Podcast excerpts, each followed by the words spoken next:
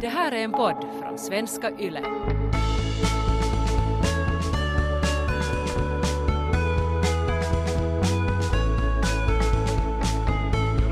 varje vecka och liksom sätta oss ner och prata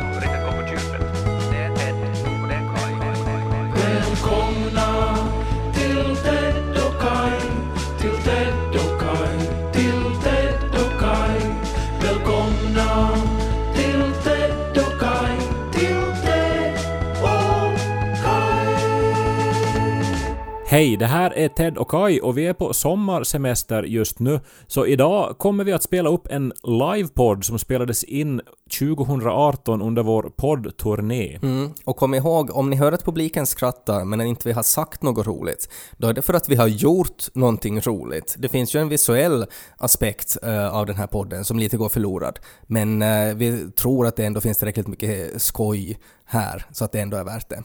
Vi är tillbaka sen 4 augusti. Med nya avsnitt.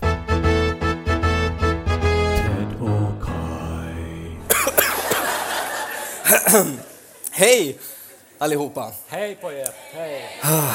Jag hade alltså ett kriterium för att vi ska göra det här fyra jävla kvällar i Svensk Finland och det var att jag ska röka pipa varje kväll. Eh, så nu har jag fixat pipa, och åt Kaj också. Åt mig också, ja. Jag Ja. har ju, eh, som då jag en gång i tiden har rökt på riktigt, så har jag kämpat med det här att sluta röka. Och nu har Ted, eh, som aldrig har rökt på riktigt, blivit pappa och köpt till mig en sån här vape-pipa här nu. Jag har aldrig varit så mottaglig för rusmedel som jag är just nu i det här skedet av livet. Så nu är jag liksom all in. Eh, Ja, men det går ju väldigt bra ihop med de här liksom fåtöljerna tänker jag också. Det här och att vi sitter här liksom omgivna av grammofoner, läder och liksom karaffer. Då går det här väldigt bra ihop. Sen är det ju det här också att eftersom det här är ju nu första gången vi gör det live ehm, och ni vet ju allihopa att Kai stammar. Det här kom vi överens om att jag måste säga ifall det är någon som inte vet det. Så bara så ni vet att stammar just Grejen är alltså att uh, alltid när jag lärt uh, känna nya människor så då är en av de första saker som jag gör är att jag meddelar att jag stammar, bara så att det som ska vara så att säga ute i luften, så att Ja. man vet vad det handlar om. För att uh, stamning är ju, är ju som det är, det kan dyka upp när som helst, jag vet aldrig på förhand om jag kommer att kunna prata eller inte. Och är Så det att- en på hundra i Finland stammar, är det rätt så? Något i den stilen, ja. Så att det här, jag vill alltid bara på något vis eh, ha det sakta, så att... Och ifall han börjar stamma så sitter jag bara och rök här. Ja, men, Så, så, liksom, så tar vi en liten paus, en rökpaus, helt enkelt. men jag är nu- säker... Ja, nu är, det, nu är det här sagt och nu är det liksom fine, för du sa, vi pratade ju om det här, att så länge vi liksom etablerar att du stammar, så sen är det liksom okej för dig att göra det. Ja, nej men alltså, eh, det är ju så här att eh, liksom, vi gör det här nu live och eh, vi har ju gjort det här nu i tre år, alltså vår podd, men vi har aldrig... Tack. Otroligt. Och i Men- varje avsnitt har du sagt att du stammar. Men, men vi har aldrig gjort det live och, och det är ju det, alltså, det är ju Ted som klipper vår podcast då innan den läggs ut då för allihopa att lyssna på. Och det är ju alltid liksom efteråt så är det så här typ 2-3 tusen sådana här små bitar med magnetband på golvet hemma hos Ted när han då har klippt bort min stamning. Som är liksom helt tysta. Ja. Så det här, men det har vi ju inte möjlighet att göra här nu idag, Nej. utan nu ska vi bara prata och liksom hoppas att det går att prata. Men så egentligen är det för dig då, alltså att när du känner att nu låser du dig, nu stammar du otroligt mycket, så sätter du bara pipan i munnen och tar en liksom en paus. Det blir också värre när man är torr i halsen och det här, is not helping. Nej men det här är, det här är ju bara bra Ja. för hals. Men, men jag är helt säker på att det var åtminstone ett par som hade tårar i ögonen när ni sjöng med här. Just jag tänker på Ove Inborg och hans mamma som ju körar på vår jingle också. Det är ju Ove som har gjort den, Ja. men, men att det är ju hans mamma som sjunger kör har vi förstått. Tror du menar att, du har, att folk hade tårar i ögonen för att det är så mycket tobaksrök här i rummet? Ja, Eh, det var jättefint. Ja, och det är underbart att vara i Åbo. Det här är en stad som är väldigt speciell för oss. Alltså, jag har så många minnen. Det är alltså, var man än uh, fänder sig i den här stan så är det liksom att här hände någonting som var på något sätt avgörande för ens liv. Och eh, det gör ju att det är väldigt svårt att gå på den här stan för att jag får så här både ångest och så får jag så här euforiska känslor och allt möjligt. Till exempel när vi nu vi alltså har hotell här i närheten, så vi har bara ännu liksom hunnit gå den promenaden. Men eh, där då så gick jag förbi det här hörnet utanför den här triangelhuset, Ja. där vi på vår första dag i Åbo. När vi skulle på vår första föreläsning på akademin eh, så tog vi alltså bussen från Rantamäki, där vi hade vår lägenhet, in till centrum. Och på torget då så skulle vi byta då till bussen som skulle ta oss till akademin. Det här var ju alltså 2003, det fanns inte något GPS och sånt i våra telefoner. Men här är alltså den humor i det också att vi ska ta en buss från torget till akademikvarteret. För det är inte, det är inte långt att gå. Det, men det visste vi inte då. Vi Nej, hade inte heller någon karta som, som, som vi hade kunnat se det här på. Nej. Och eh, liksom, vi är ju då från eh, Pedersöre där det inte går bussar överhuvudtaget. Nej. Eh, men att vi, vi antog ju nu då att nu är vi liksom i stan och vad är nu det största i den här stan? No, det är ju domkyrkan, det är bredvid akademikvarteren. Mm. Alla bussar går till säkert till domkyrkan. domkyrkan.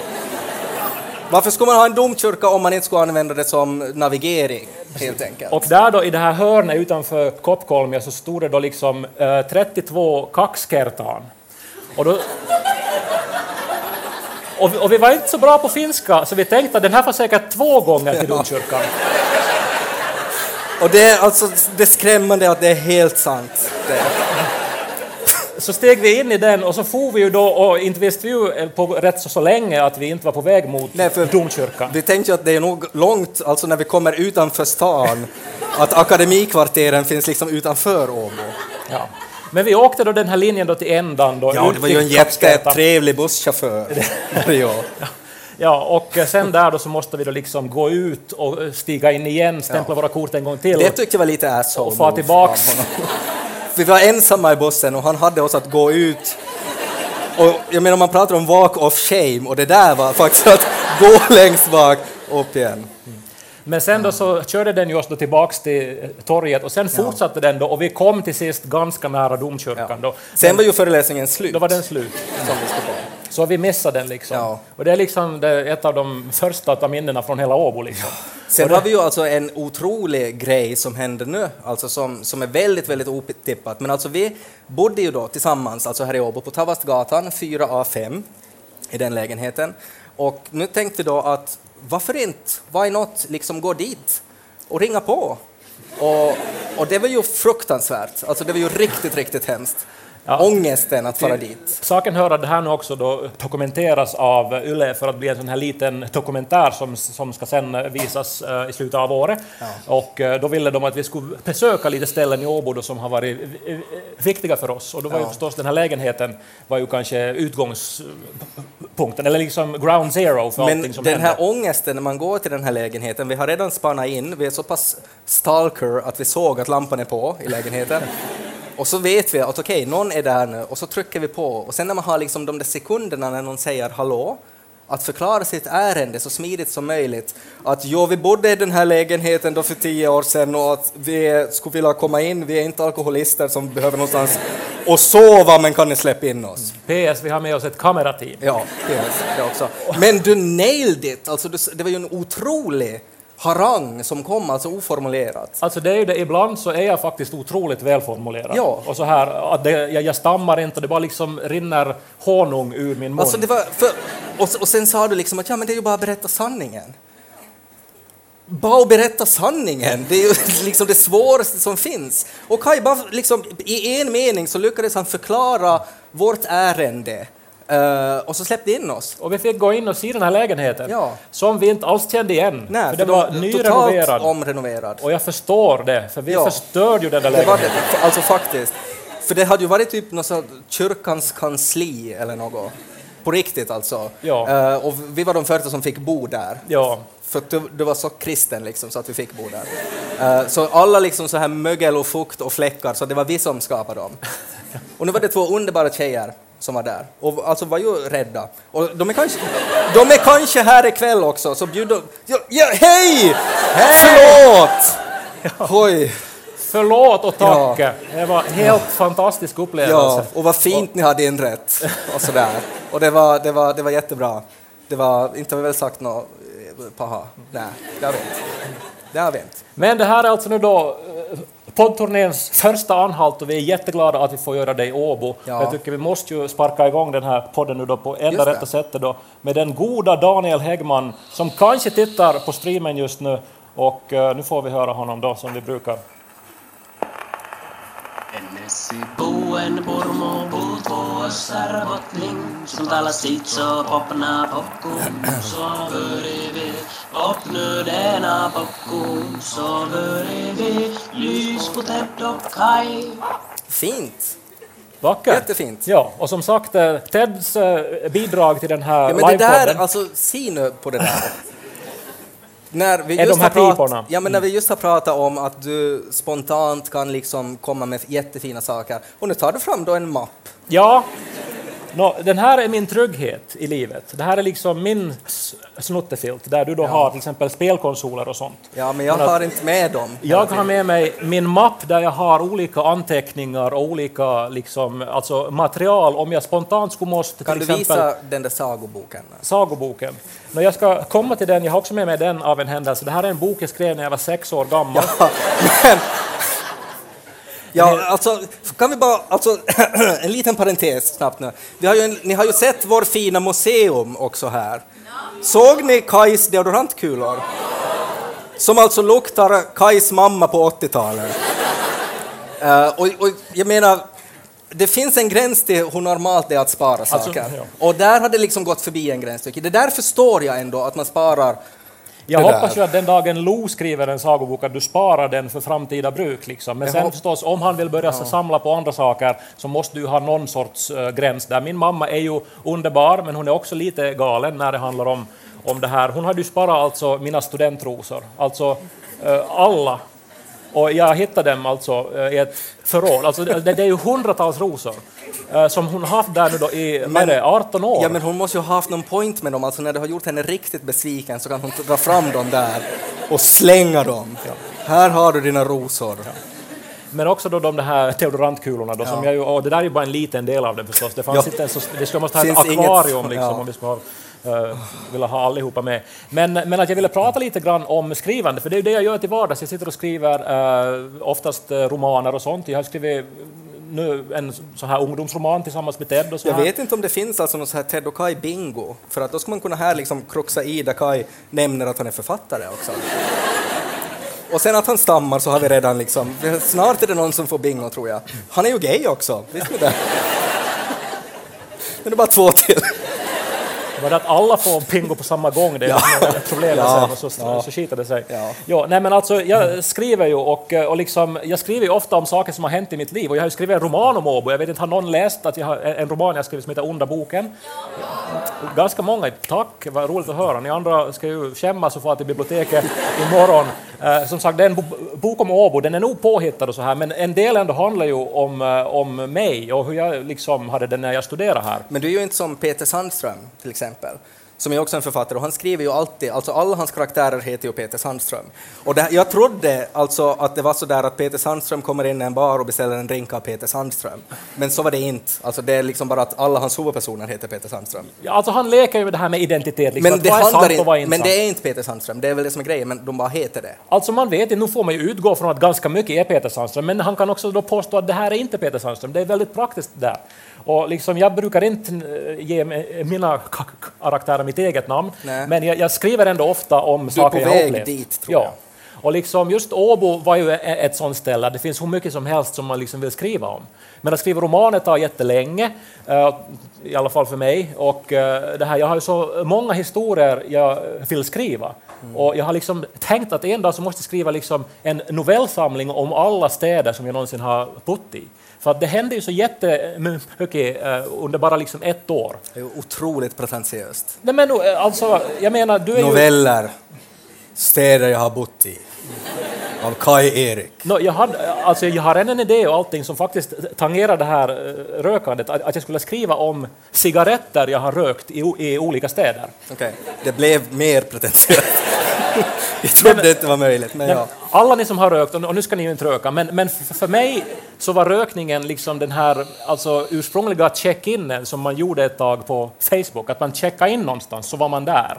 Och för mig var det alltid att man liksom åkt någonstans och så rökte man en tobak och då hade man varit där. Du var bara där när du hade liksom nikotin ja, i kroppen. Liksom att om man reser då till exempel till San Francisco så ska man ju ut på den här bron, eh, Golden Gate, och sen så röker man en cigg och så går man därifrån. Och en av de värsta sakerna med att inte röka var just att vad ska man göra när man är där? Var som helst. Alltså ska man bara stå Titta där då? på vyn, prata med någon man älskar. Jo, alltså visst, allt det där, men ändå det på något vis kändes som att nu är man framme, nu ska man liksom visa det på ett liksom konkret sätt. Ja, ja, men nu alltså är- livet går ut på tobak. Det är ju det. Så, så var det ju rätt så långt. Men Ja. att jag tänkte att det här är ändå en ganska bra idé och en som ram till en, novellsamling. Nå ja, Vi skrev ju annars noveller ihop också. Ja, Innan vi blev eh, liksom eh, så här med radio och så här. Vi skrev erotiska noveller tillsammans. Ja, på engelska. Och de här hade...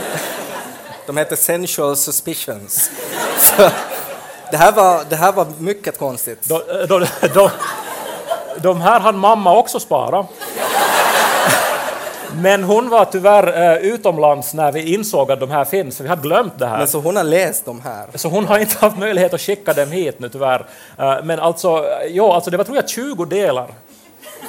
Alltså vi skrev dem i gymnasiet så där att när vi hade lektion så började jag skriva på Sensual Suspicion Part 1 The undulating breasts. Det, alltså, det var någon grej med undulating, ska det innehålla allt det. Och så skrev jag början och så fortsatte Kaj och sådär. Ja, och så liksom, det var under sektionerna ofta att vi liksom skrev en sektion i taget och så fick den andra gå vidare så här. Men just det här att det var på engelska och att det var erotik var ovanligt. Ja, och eh, ja, det var en hel del med det som var underligt. Men alltså, jag menar ändå det är någonting attraktivt med det här novellskrivandet för att det är, som, alltså det är en grej som går att göra bara på en lektion till exempel. Men här, alltså för, för mig var det oklart att det var det attraktionen till novellskrivandet eller attraktionen till erotik på engelska.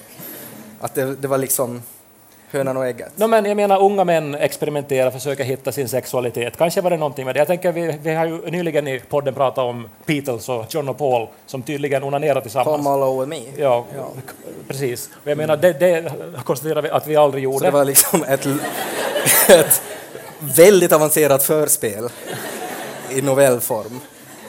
Som din mamma har läst. 20 gånger.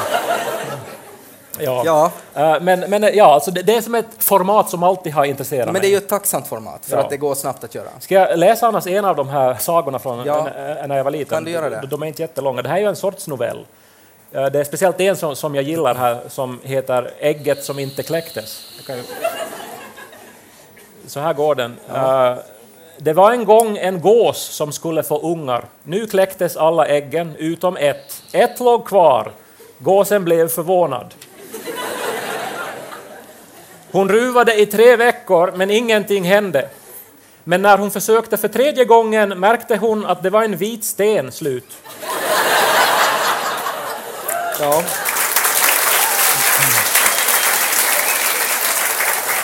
Alltså det som är, tycker jag, liksom anmärkningsvärt är ju att, jag menar det är ju sådär du fortfarande skriver.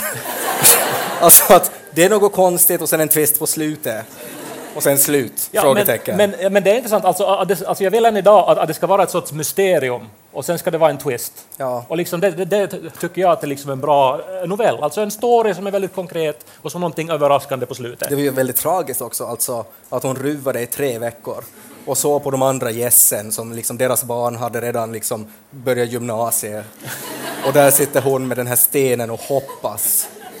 Det är en tragedi, ja, Det är på en många tragedi. sätt. Ja. Men jag skriver också idag kanske ganska tragiska historier. Ja, men det gör du. Eh, Men alltså det som jag nu då ville göra här, alltså jag ska inte läsa flera eh, noveller, men åtminstone några novellidéer hade jag tänkt. Ja. Alltså från Åbo, alltså av de här cigaretterna, situationer från mitt eget liv här i Åbo. Alltså uppslag.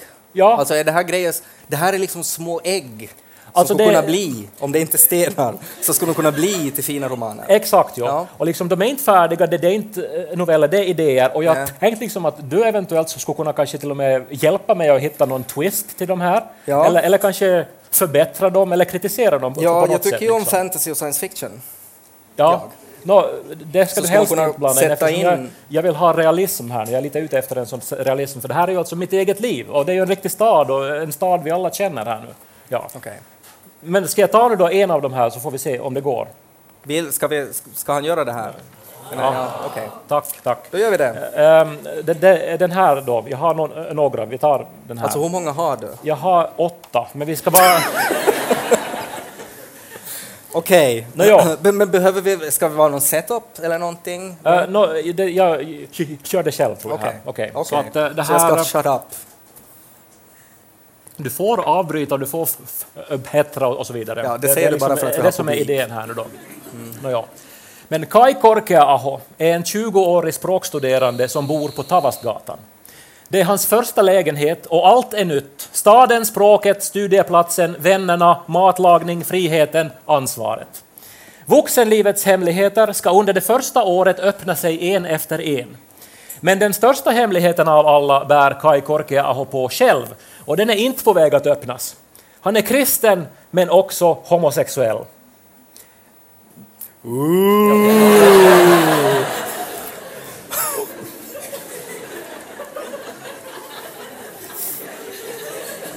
Under hela sin uppväxt har han tänkt att dessa två egenskaper är oförenliga som plus och minus, att de tar ut varandra och därför måste man välja sida.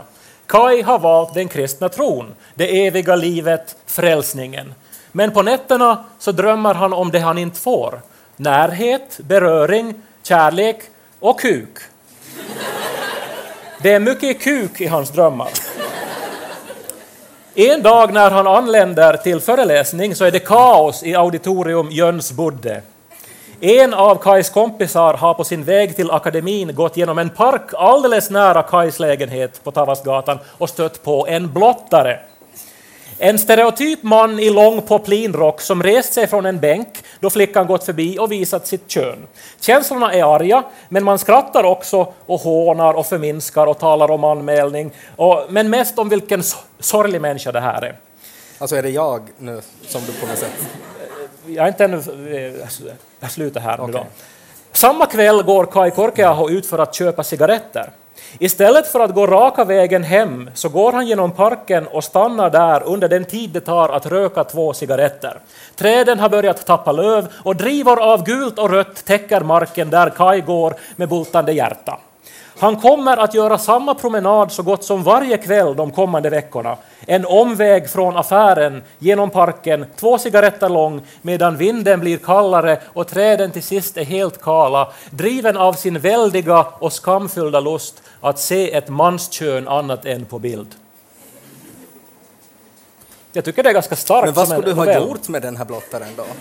Nej, men det handlar ju om längtan. Alltså, det handlar ju om längtan, om att man liksom... Längtan till alltså, att någon blottar sig? Nej men det är det som är så äckligt, alltså, alltså så desperat.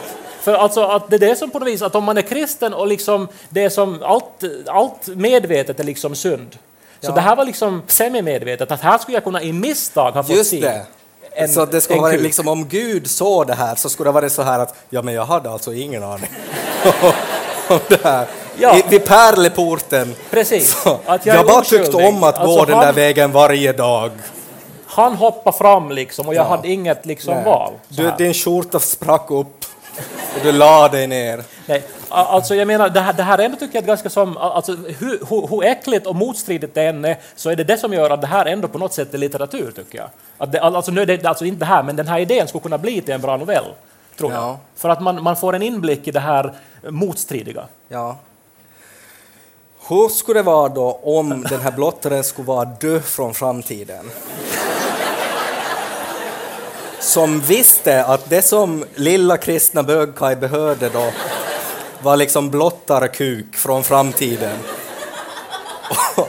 Men- för, för poplinrock är ju ganska så här stereotypt, liksom att han faktiskt skulle vara klädd så också. Att det skulle vara liksom dig själv som vill liksom åt unga Kai förmedla ett budskap. Ja, men nu hade ju den här flottaren den plottat sig åt, åt andra Ja, ja, men det var ju så att unga Kai skulle höra det förstås. Ja, så han skulle få reda på det. Eller för att gamla Kai från framtiden öva. Och okej, tidsresor är kanske inte superexakta ändå, så att det var liksom... Jag menar, det var ju så du fick reda på det, tycker jag. Ja, men, Ja. Men, men jag tycker det är obehagligt liksom ännu Va, mer. vad? Vad är obehagligt med det här? Men att jag då framtiden vet att jag måste liksom för få se mig själv. Ja, men för man funderar... Ja, men du visste ju inte att det var dig själv. Nej, men nu ska jag ha känt igen mig. Nej, för att i framtiden så finns det Eller säkert... Jag tror att det är min farbror som bor här. Ja, okej, okay, men alltså inte felfritt, men jag menar kanske, man vet ju inte där. Men oberoende så tycker jag man tänker ju ofta, alltså gå tillbaka till det där, att vad skulle du säga åt dig själv när du var ung? Och det där är ju en sån där grej, att, att du, du skulle ha blott, du skulle inte ha sagt någonting, för kanske din stamning blir värre i framtiden. Så du kunde inte prata. Så det var bara liksom kroppens språk. Som du visste. Var liksom det som kom Men skulle förbi jag kunna lämna ett brev eller någonting Nej. då till mig själv? Man, liksom? Alltså, pappersindustrin i framtiden, det, det är ganska dyrt att skriva brev i framtiden. Ja, men det blir ju faktiskt ännu mer tragiskt Ja, nu och det blir det, ja. ångbåtnad, men också alltså, förstås, alltså kanske too much ändå tycker jag. Jag tycker det här är en, novell, vi ska inte liksom, ja. Men, men eh, Jag, tycker, jag tycker du ska fundera på, på mitt, mitt bidrag till det här. Men det är, ju, alltså, det är ju egentligen bara tragiskt, hela det där. Ja. grejen är det ju. Och det är ju mycket som vi, alltså, vi, vi pratade om det här alltså, i, i bilen på väg hit också. Jag hade svårt att liksom på något sätt få, få liksom en etikett på mina känslor inför Åbo. Att är det, liksom, är, det, är det goda minnen eller liksom bara ångest härifrån? ja, Eh, och inte det är ju så... Alltså, jo, nu finns det ju goda minnen också, men nu är det ju mest ångest. då, f- för mig är det ju liksom också den här resan här, att Mm. jag k- kom hit eh, övertygad om eh, eh, alltså det här att det existerar ett helvete, Ja. eh, att jag skulle hamna dit för att jag var homo och så vidare. Och sen liksom resan under de här fem och ett halvt åren är ju att sen när jag då i slutet flyttade till Helsingfors eh, ihop med en man eh, så ville jag ju till helvetet, alltså hellre än till himlen. Alltså det blev som en sån Medvetet beslut. Alltså, om, alltså, ja, alltså, du ville ha kuk så mycket att du hamnar i helvetet. Nej, men att jag hade liksom ändrat så mycket, eh, liksom att jag hellre skulle vara i helvetet än att vara i himlen med Päivi Räsänen. Liksom. Ja. ja, ja. Men det är ju, det är ju, jag tycker det är väldigt, alltså, jag tänker ju framförallt om man pratar om himlen och helvetet så tänker jag att de har så dålig mat i himlen. Det, det är ju säkert jättebra mat i Nej, himlen, det tänker jag tror inte. För, att, för det är så mycket, alltså, för man säger att det här är nog så helvetesgott, säger man ju. Och sen, sen också att det är ju liksom, det är ju den mest primala formen av njutning är ju att någonting är liksom så här syndigt gott. Medan alltså den här liksom himlen och jag menar vatten och vin och, och fisk. Så där, Jesus hade ju inte ens kryddat den här fisken. Något. Ja, det är ju alltså, något så här raw food som man delar ut. du, menar liksom att i helvetet så är det liksom mycket alltså äkta smör Nej, men för det finns- alltså nu det är som jag- sånt som är skadligt Ja, för er på något sätt. Och det skadligt borde- för planeten och det är mycket kött Det och så borde vara annars bra så här marknadsföring för någon som tillverkar smör. Att det skulle, etiketten skulle vara liksom att det här är så gott så att vi har det i helvete. Eh, men, jag, men det jag skulle säga var att det finns, nu kommer jag inte ihåg vad det heter, men alltså det finns någon maträtt eh, som man åt på 1800-talet som var typ någon så här småfåglar som man dränkte typ i konjak. Eh, och så skulle man typ bita huvudet av dem. Och Ja. det här var liksom en sån delikatess och det var så helvetes gott så man skulle, ä- man skulle sätta en filt på huvudet när man åt det så Gud inte skulle se. Och det är ju också lite sådär att, att då hamnar, alltså det är som skydd för att inte hamna i helvete Ja, för hur ja. gott det är. Ja, alltså i himlen så pitar man nog inte det här att huvud av fåglar nej, nej. marinerade i konjak, det gör man Nej. inte. Nej. Så här, så här. Men att, jag menar den utvecklingen uh, skulle också då eventuellt gå då liksom att eh, beskriva då via de här novellerna. Och, ska jag- allt, och på den tiden så handlar ju allt om att komma till himlen. Allt att, det, handlar om att, att att liksom precis hela ditt liv på något sätt vändes om. Ja, Mm. så att uh, ändå på något vis en story värd att en dag berätta, så det hoppas jag att jag ska göra. Ja. Nu tror jag att vi måste här emellan liksom... Ah, Vänta, vänta, vänta, vänta, vänta, vänta. Nu har vi spelat två, ja.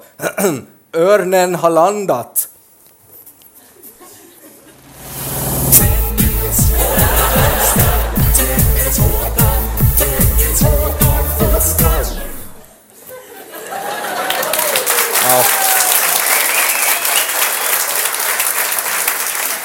Jag tycker, jag tycker, inte, okej, ja.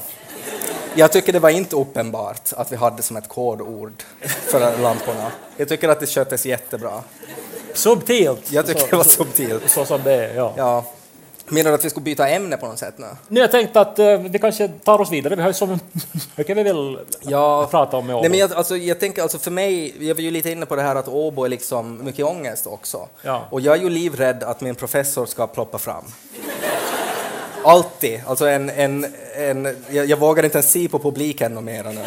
Men för att, för att jag har ju alltså lite så här från mina studier crossfadat till arbetslivet. Ja, eh, utan att kanske ha konkret closure med vissa akademier, så att säga. ja, precis. Att du har saker på, på hälft, ska vi säga. Ja, Du är inte färdig ut- helt enkelt. nej. Och alltså sådär att, inte liksom sådär att få se om jag någonsin blir färdig, att vi hörs. Utan att sådär att, jo, jo, eh, jag kommer imorgon och så kommer jag inte imorgon. Det är, alltså det är det värsta sortens, liksom, inte closure. Just så. Säga. Ja. Och det här känns jag ju för. Men din äh, professor var ju en underbar dam, Ja. men hon var ju äh, nog så pass gammal äh, och så pass äh, bräcklig att du skulle nog, alltså hon skulle ju inte ha en chans mot dig, tänker jag. Att, Om vi ska slåss. nej, nej, men alltså vad är du rädd för att hon ska göra liksom? Att hon ska... Alltså, alltså jag är inte rädd för att hon ska liksom hoppa fram med en kniv. liksom. På det sättet. Men, med ditt studieutdrag, Ja, det det är det, du ska, hon ska komma med. Det är rädd. Eh, och, och att hon skulle se mig i ögonen och säga att, att hur besviken jag har gjort henne. Ja, Det är jag mest rädd för. Precis. Och att, hon, och att med de rätta orden så ska hon kunna liksom förinta mig, tror jag. Och det är väl en logisk rädsla. Man pratar ju mycket om abstrakta rädslor och logiska rädslor och det där är ju väldigt logiskt. ja att man ska känna att man har svikit någon. Liksom. Ja. Det, det är ju psykologisk krigsföring. Japp. Liksom. Så är det. Ja, just det. Men är hon här ikväll nu då? Nej, vi ska inte fråga det. uh, sen så sa, alltså för att hon är då, som hon är, så, så sa hon ju också i en intervju då, för att uh, hon var, blev ofta intervjuad, och så sa hon då när de pratade om uh, talterapiutbildningen då i Åbo där jag har studerat, jag studerar, uh, så, uh, så sa hon att, för det var någonting så här, någon intervju om arbetsmarknaden för logopeder och sådär, som ju är väldigt bra. Och, och då sa hon att, att vad hon vet så är det bara en person som har hoppat av. Och det är Ted Forsström, sa hon. Och där bröt hon ju nog någon sorts konfidentiella regler. Alltså, det gjorde hon ju nog. Ja, det är så får man väl inte säga. Det är nog jättemärkligt. Nej. Hon måste ju ha varit otroligt Arg besviken på dig. Ja. Ja. Det är ju enda sättet liksom att... För det var ju som ett, ett knivhugg ur tidningen, liksom rakt på mig. Och, och det är ju, alltså, eftersom jag märker hur besviken hon är, det är ju därför jag är rädd idag. Men nu är det ju det också, alltså du höll ju på att utbilda dig till logoped. Har vi några Mm. logopedstuderande här idag? Oho, det var feminint. För att, så det, är ju inte, alltså, det är ju inte många män som studerar logopedi. Det var inte så många män, men alltså jag menar, jag har ju då känt dig i 20 år och jag stammar ju fortfarande. Ja, Så jag menar, det här underkänner ju dig på alla vis redan från en examen tycker jag. ja, vi har ju fortfarande inte testat det här, alltså att jag skulle slå dig i fejsen med rutten fisk. Som ju var alltså en, en grej som de försökte med.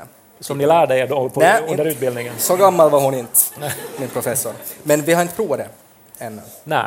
Nej, men du bor ju med en logoped och Ja. allting. Ja. Så jag menar, någonting bra hittar du ju. Jag menar, i f- förlängningen har du ju en son och en eh, sambo för att du ändå tog dig tid att lite studera logopedi. Ja, Så jag menar, det kan du då visa till din professor då, att, jag, att jag jag ju- har kanske inte en grado, men jag har...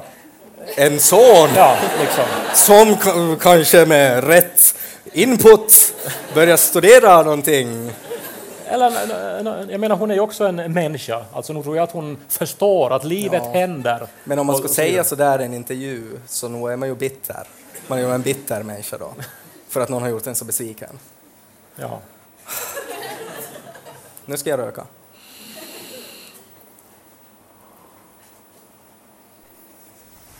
Caere,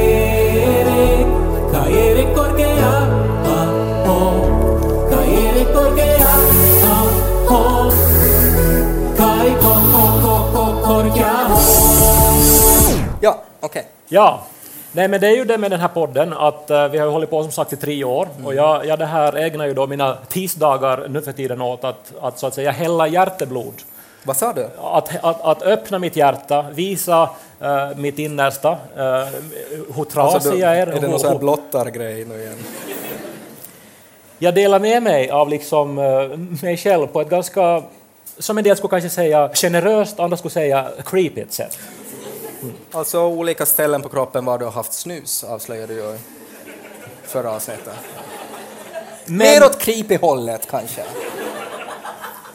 med ändå ett gott eh, uppsåt, att jag ville liksom på något vis eh, få fram en sorts eh, ändå mänsklig situation. Det var en jättefin situation. Ja, Ja, tack. ja. Men efter tre Men år... du är på det- väg mot någon förolämpning, jag märker ju det. Nej, nej, men jag tänker att Jo, efter jag märker det. Att eh, jag ska kanske då phrase it på ett annat sätt. Mm. Vi skulle vilja veta mer om dig, Ted.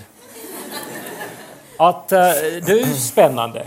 Och liksom, Men ändå är det ju som ofta jag som, eh, som på något vis öppnar upp då. Och du som då pest eller pipor. Liksom. Ja, men för att... För, för, alltså Kai har svårt med det här theory of mind, alltså att sätta in sig själv i andra människor. Alltså du på något sätt tror också att alla på något sätt är lika författarpretto som du är. Och alla är inte. Liksom att ibland om man liksom öppnar upp mig så det är inte så mycket att se liksom. Att det är liksom inga... Det var ungefär vad jag hade förväntat mig. Kan jag fortsätta liksom, inga överraskningar. Ja, men så här är det ju. Jag menar, du, precis som jag, lever ju samma tid va- varje dygn Ja. och, och tänker hela tiden och har känslor hela tiden. Ja. Och en del av de här skulle ju eventuellt andra vara intresserade av att höra om. Ja, Liksom. Och, men jag, jag, alltså för jag tänker inte sånt där kåtjär på blottare. Nej. Liksom. Jag, jag skulle aldrig tänka så långt.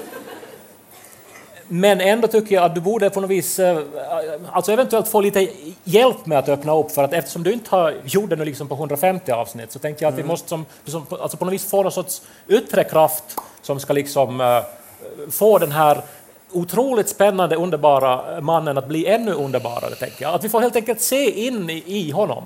Men nu har jag ju börjat röka. Är inte det här en otrolig förändring? Ja, men jag skulle vilja veta mer. Jag skulle vilja veta, vet du, och jag tror allihopa vill det också. Du har ett Och- kuvert med dig. Jag har ett eh, kuvert som det står fördomar på. Och det där har Niko skrivit, för Det här så där kan inte ja. skriva. Jag direkt. Och det här, eh, jag eh, lyssnar ju på en hel del poddar och en av mina favoritpoddar eh, är Fördomspodden. Har vi någon som har lyssnat på den här? Ja, då Ja, har ni mycket att se fram emot. Några Ja. har sett den. Inte så alltså stora fans. En eh, podd som görs av tidningen Café. Den är alltså svensk. Och det är liksom en intervjupodd. Det finns Men- många tidningar också som gör andra poddar, vill jag bara säga, i den här svenska yllepodden. Hej chefen, ja.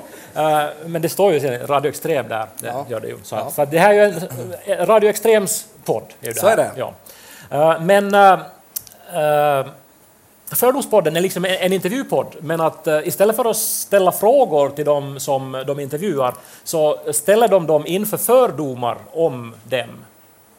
Alltså, Okej. de liksom ger påståenden att det här är vad din personlighet eller det jag vet om dig utstrålar. Och så får den andra på något vis ta ställning till det här. Och det här tycker jag är intressant för att det på något vis, den här reaktionen är alltid väldigt speciell och tycker jag avslöjar väldigt mycket mer än ett enkelt svar på en fråga. Alltså reaktionen på den som får en fördom slängd i ansiktet. Ja, Ja. precis. ja. För att då hamnar man liksom att ta ställning till då att är det här faktiskt sant? Och varför tror människor så här Det om är mig? alltså mycket som händer. Alltså Ja. det, ja. Det blir en väldigt det kommer en sån här liksom loading en, en stund. Precis, ja. Ja. Så jag tänkte då, jag menar, jag vet ju allt om Ted Ren, eh, alltså så mycket som han vill säga. Eh, och sen så har jag ju sån här att jag vet liksom var det möjligtvis skulle finnas mer att gräva, men som han aldrig skulle avslöja. Ja. Eh, men ändå, det, det skulle som inte gå att jag skulle ta mina fördomar om Ted, för att jag har helt enkelt inte de verktygen, för att jag känner dig för bra. Så jag har nu då frågat då av en massa människor i Teds omgivning som är så här lite nog att de vet vem du är, men som inte ändå är som jättenära. Och vad är det här för människor som du har frågat? Nå, det får jag inte avslöja, det var en del av dealen då. Det här. Men här har jag nu då en massa fördomar om Ted Forsström som jag helt enkelt nu skulle vilja liksom läsa upp en i taget. Och så får vi eventuellt en inblick i Ted Forsström på ett helt annat sätt än vi någonsin har fått för Live inför publik. Är du med på det här? Ja, ja det är jag. Det tycker jag. Det är jag. Jag, så här, jag är ventriloquist. Är jag.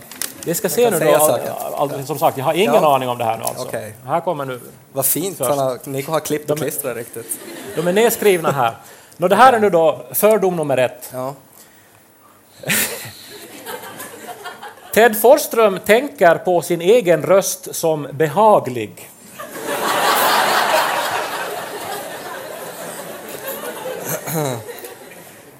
Men inte är har, jag ju, alltså, inte har jag ju en fittig röst. men, men Men är det så att när du sitter och klipper, du är ofta instängd i din lilla mancave och klipper den här podden, så mår du ändå bra när du hör din egen röst? alltså, jag kanske... det är ju intressant med sin egen röst, för att alla tycker, de flesta människor när de hör sin egen röst så tycker man ju att det här är ju äckligt, för att det låter inte sådär i ens huvud. Ja. Men jag har ju, alltså när man har gjort radio och sådär, så har man liksom exponerat så jättemycket för sin egen röst, så att man blir van, jag vet exakt hur jag låter.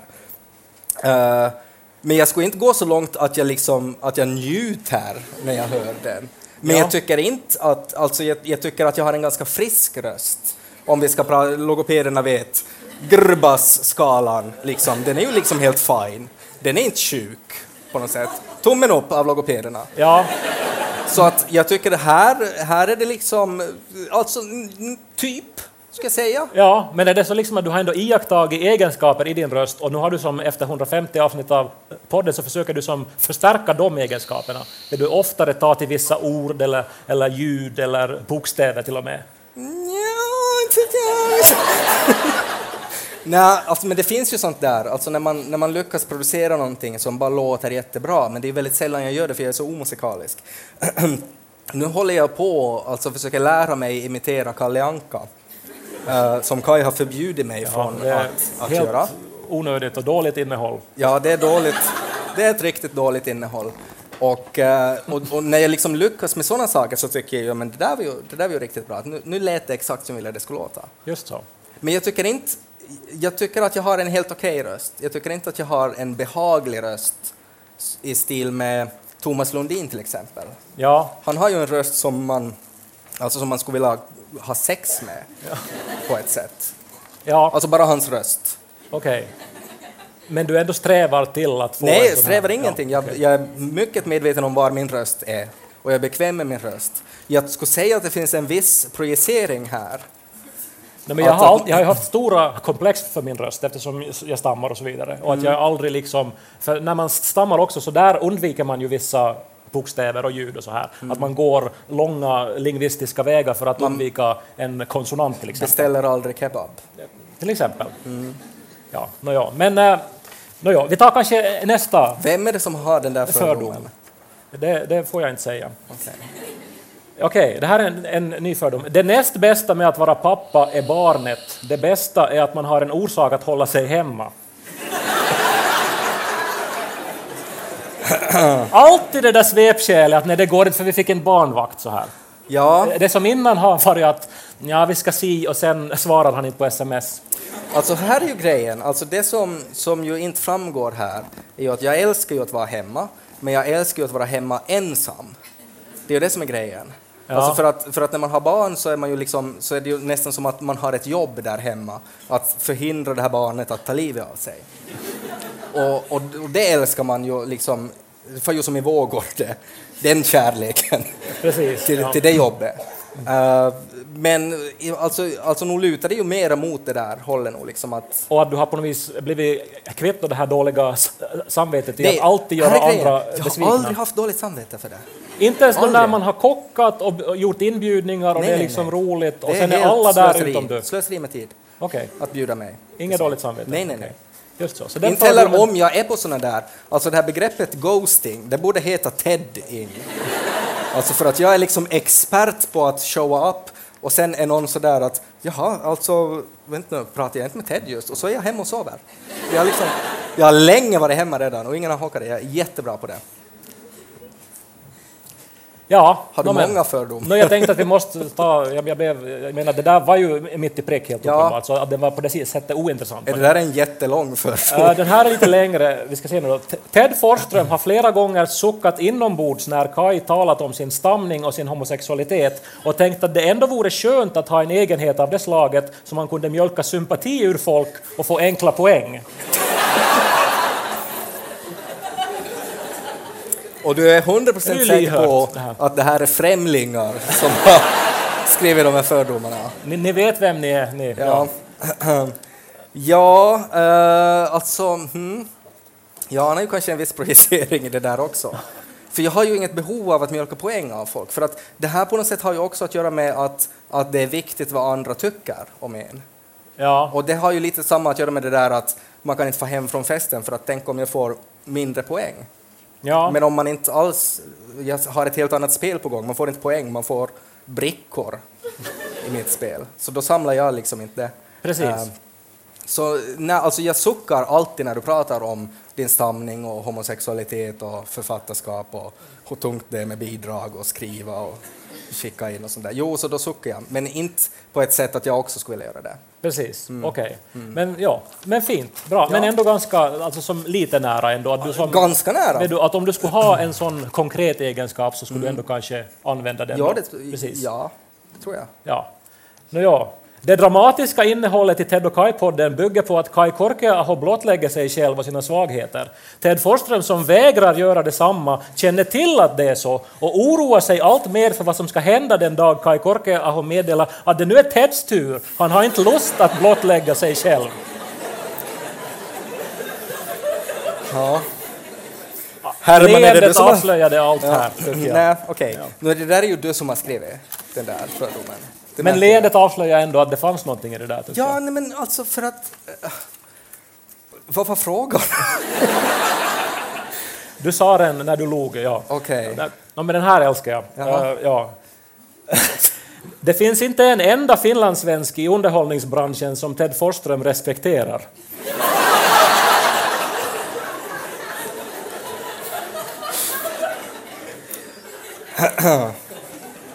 Alltså man kan ju respektera på många sätt. det det. Men vad betyder det där? Jag Nej, men det ju... att du utstrålar det här. Alltså det, det, det, här det här innebär ju inte att det är så. Nej, det är en fördom. Att jag utstrålar alltså att jag är ett enormt asshole mot alla andra människor. Nej, men alltså, är det eventuellt att du har blivit iakttagen när du har till exempel varit på folks eh, te- teaterföreställningar och att du ser kroniskt ointresserad ut kanske? Eller att du aldrig vet, du ler eller skrattar högt? Så det kan det vara något Ett sånt? kroniskt ointresserat ansikte. Ja. Ja, um, alltså jag är, ju, jag är ju ganska svår att sådär hänföra. Alltså det är ju få saker som jag är sådär att wow, det där var jättebra. Men samtidigt så kan det också, alltså när man prickar rätt, så är det till exempel Mia som har gjort alltså den här scenografin, alltså en, en rosa grammofon, och hon har till och med alltså, nu ser ni inte det här, men skarvsladdarna som vi har här är samma färg som, som vår logo. Det är, där, där är liksom wow, det, där är det liksom, där är det respekt. Att när man liksom tänker på detaljer, Just det. och det gör ju folk i allmänhet inte. Ja, och det här är sånt, jag menar det är ju Ted också som alltid har, till exempel när vi gjorde Radio Pleppo, ett sketchprogram, så var det ett, ett Ted som editerade och alla som har lyssnat på Radio Pleppo vet att det finns otroligt mycket liksom små ljuddetaljer överallt. Detaljer är liksom. superviktiga. Ja, som, som, som, för att du då alltid har uppskattat Mm. på något vis sån här detaljrikedom. Så jag, jag respekterar människor i mediebranschen som förstår vikten av detaljer. Precis, okej. Men det betyder inte att jag inte respekterar folk som inte förstår vikten av detaljer. Utan de tycker jag synd om. Att de jobbar i en sån bransch och är så oförstående över vikten av detaljer. Ja. Och att de borde byta jobb kanske, tänker jag. Suckar jag och tänker. Och sen ghostar jag. Så. Ska vi kanske... vi ska eh, inte ha några mera fördomar, Nej, jag. men jag tyckte att vi ändå lärde oss en del om dig, tycker jag. Vad lärde eh, vi oss? nå, vi lärde oss att du, du Jag tror vi lärde oss mer av detaljer dina fördomar mot mig. och att du gärna skulle vara homo. Det var väl det ungefär, i stort sett. Och nu tycker jag att uh, örnen har landat igen. Ja, ören har landat.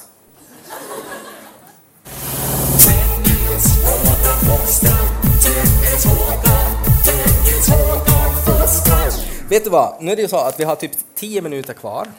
Det är ju sjukt att det går så här snabbt och du har ju nästan inte stammat alls. Och jag har ju hur mycket som helst jag ska gå Ja, igenom och här. jag har sagt det, att du har för mycket planerat. Men vi- vi har, alltså här är ju grejen, att det finns ju alltså, när vi är här i Åbo, vi pratar just om att vi har varit alltså till vår gamla studielägenhet där vi då gjorde eh, ett litet radioprogram som heter Radio Pleppo bland annat. Eh, och en annan grej som vi också gjorde där var ju en förbjuden animationsserie som heter Mumin visar allt. Och alla som har deltagit Ja.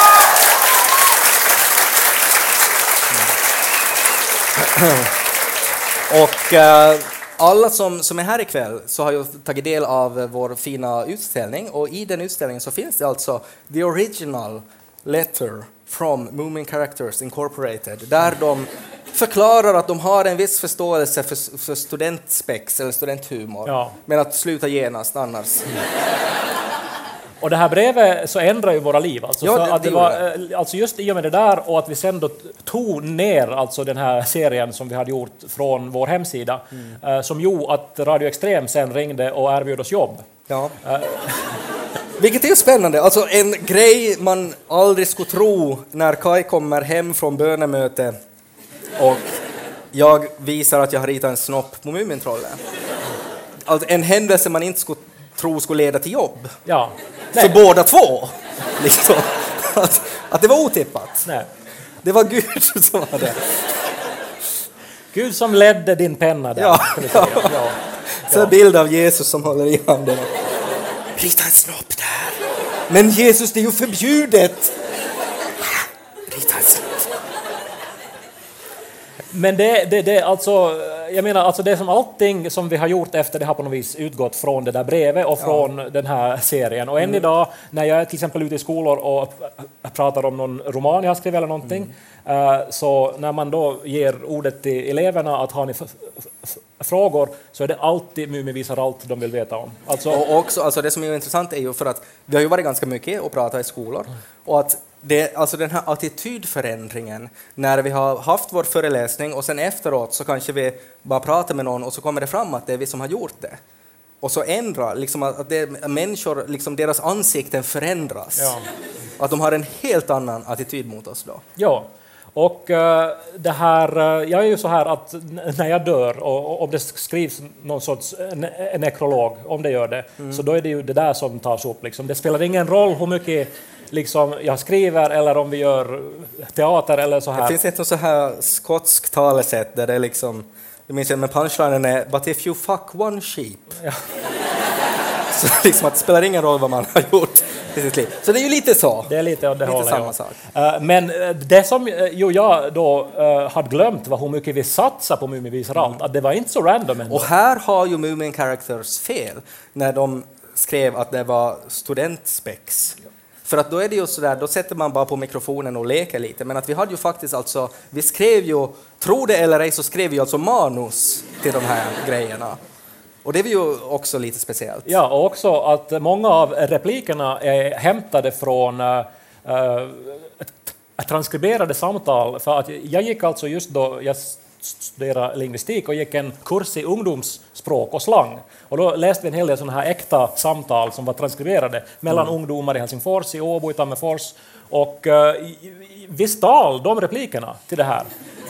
Och liksom för att- ord för ord. Ja, och då tänkte jag på något sätt att då är ju liksom för vi reagerar också på att det här är faktiskt ganska mycket svordomar i det här. Ja. Men på något sätt att när vi hade då liksom Jesus som sa men att så här pratar ju ungdomarna. Det där är ju transkriberat, så då kändes det också mer okej. Så vi tänkte nu då att när vi är i Åbo och jag gick igenom mina papper och så hittade jag i en dator som jag inte har använt på flera år, alltså en gammal PC som jag använde här i Åbo, så hittade jag manuset till Mumin visar allt. Avsnitt 1. Och uh, jag har printat ut det och vi tänkte att vi måste ju läsa upp det här nu för att det här är...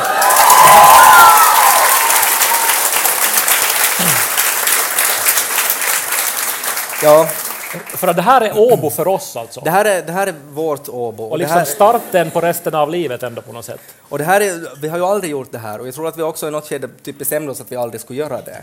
För att sen skulle vi inte få göra något annat. Ehm, Men vi läser det rakt upp och ner så som vi gjorde det då.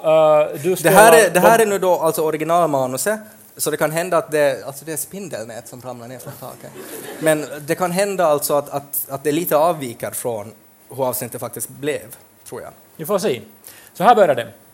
Muminmamman står och bakar i köket. Hon nynnar och ser ut att vara riktigt fridfull. Mumin kommer in. Mamma! Inte skulle du råka ha något karki? Inte brukar vi ju äta godis annat än på lördagar. Då har du ju din godisdag. Men då jag är så snål! Kan inte jag få redan nu? Men kära vännen, det är inte bra för dina tänder att ofta äta godis. På lördag får du ju din godispåse som vanligt. Drick lite hallonsaft istället, det tycker du ju är gott. Helvete! Vad sa du vännen? Ingenting! Jag går ut på verandan! Gör du det? Jag ska fortsätta baka. Mumin går ut på trappan. Nu är det ju vitsig kärring. Aldrig får man något.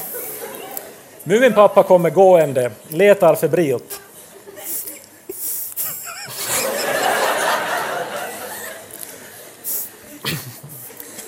Voi vittu, jag glömmer hela tiden vittu vart jag har satt mina rökin.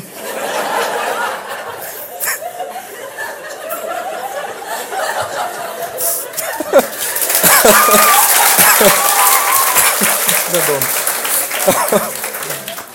Letar du efter något pappa? Mina Nortin är helt försvunna. Det måste vara Muminmamman som har gömt undan dem igen. Hon gör mig så förbannad ibland den där kärringen. Vad sitter du själv och är så sur åt? Nå, inte är det något stor jotto, men mamma vägrar ge mig karki. Hon sa att jag, måste, jag måste ska vänta till lördagen, men jag vill ha karki nu. Hon tror hon kan bestämma över oss på det där viset. Vi borde ta hennes handväska eller något. Jag slår vittu vad om att hon har gömt mina Nortin i den. Jo, och där brukar hon ju ha karameller och det där var en huvudidé. Vi kan, vi kan göra det med detsamma. Hon står där inne och håller på just nu. Hon skulle inte hocka om någon skulle så skjuta med stagge i tamburen.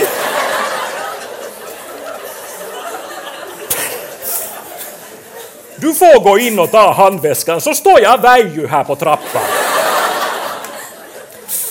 Mumin smyger in. Vi hör mamma nynna i köket. Mumin snappar åt sig handväskan som ligger på en stol. Han smyger ut till pappan. Oj, oj, vad det ska majstua med rök i. Men vad är nu det här? Burana och kortsur och sololja. Var vittu är mina rökin? Finns det inte något karki heller? Du och dina jävla karkin! Åh, vad jag blir fittig! Nu får ni alla komma in och dricka te och så har jag en överraskning åt er. Hon kan ha sitt te och sina vittus surprise för sig själv. Vet du Mumin, vi går ut i skogen och röker gräs och bränner lite mysstackar istället. Vad sägs om det? Toppen faja!